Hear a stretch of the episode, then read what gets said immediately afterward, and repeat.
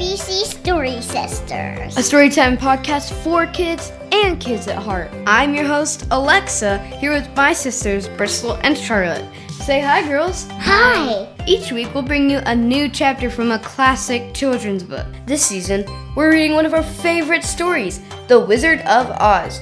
And last week, we added our final friend to the pack, the Cowardly Lion, played by our very own VIP, a very important. He was such a scaredy cat. Good thing he's got us looking out for him. Are you ready to see what happens this week, girls? Yes! Chapter 6 The Queen of the Field Mice.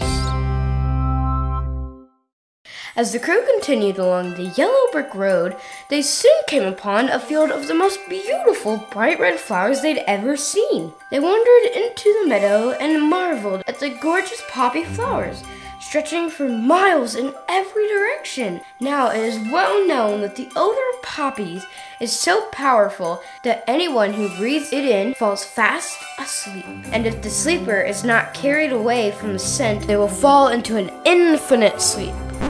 Time out. What is an infinite sleep? That's a great question, Charlotte.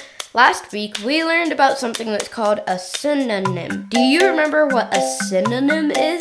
It's when two words mean the same thing. Right! Today, let's learn about another tool called antonyms. While synonyms are two words with the similar definition, antonyms are two words with the opposite definition. Can you name something that are opposites? Like uh, night and day.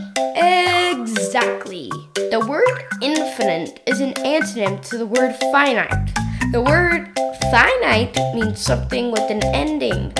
So, what would the opposite of an ending sleep be? A never ending sleep? That's right.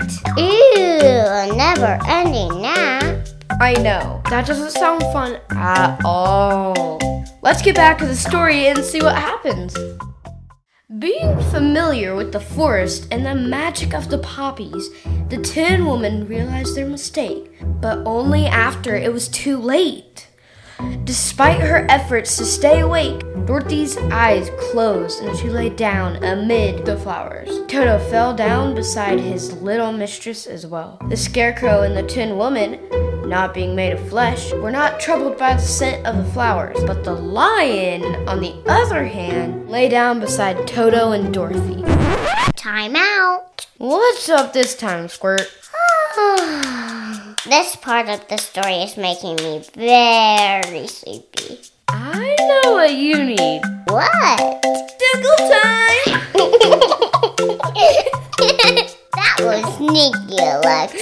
Feeling better? Yes. Good. now, let's get back to the story. The Scarecrow and the Tin Woman had to think quickly. The lion was much too heavy to carry, so they had no choice but to leave him in a sweet slumber while they scooped up Dorothy and Toto and together carried them for miles through the field of poppies. Finally, they emerged from the flowers and laid Dorothy and the little dog near the bank of the small stream to allow them to sleep off the flower's spell. As the Scarecrow and the Tin Woman settled next to the sleeping pair, they saw from the corner of their eye a great wildcat running in hot pursuit of an unseen prey. As the ferocious cat came nearer, they realized it was running after a poor, helpless mouse. With no time to think and no friends to think with, the scarecrow very bravely jumped in front of the beast, startling it so much that it stopped in its tracks. The scarecrow let out a fierce boo and frightened the creature, which turned and ran the other direction. It was so loud, it even woke Dorothy and Toto from their deep sleep. The field mouse, which was shaking in fright, peeked her head out from awaking Dorothy and said, Time out.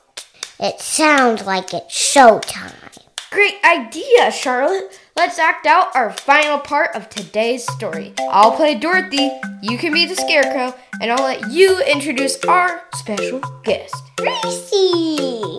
Hi, girls. Reese has been my BFF since I was a B A B Y. That spells baby.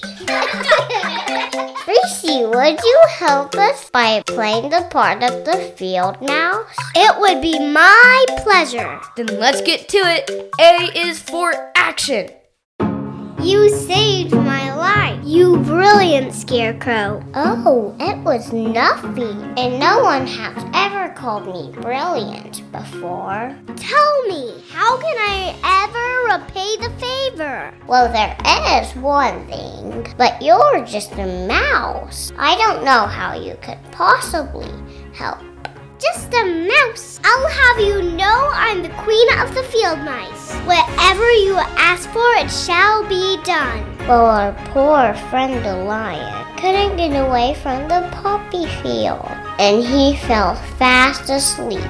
We couldn't carry him away. He was too big. Oh, that is a problem. If they couldn't carry him, how however will the field mouse do it? Ah, but your thinking is too small. I may be just one field mouse, but there are thousands in my kingdom. Though we may be small, we are mighty when we work together. We shall find your friend in the poppy field and work together to carry him to safety. He shall be delivered to you shortly. We will never forget your kindness, Your Majesty. Goodbye.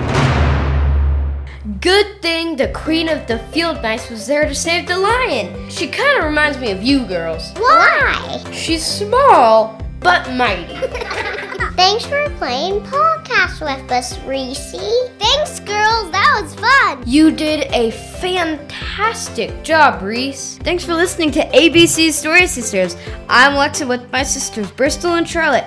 We hope you'll join us next week as Dorothy and her crew are reunited with the Cowardly Lion and their adventure towards Oz continues. The Wizard of Oz is written by Frank L. Baum and was adapted for this podcast. and was adapted for this podcast by me, with a little help from my mom. If you liked what you listened to, subscribe to our show on Apple Podcast, Spotify, or wherever you're listening, and we hope you'll leave us a rating and review while you're there. For behind the scenes and other fun content, follow ABC Story Sisters on Instagram. We'll ABC you later. Bye.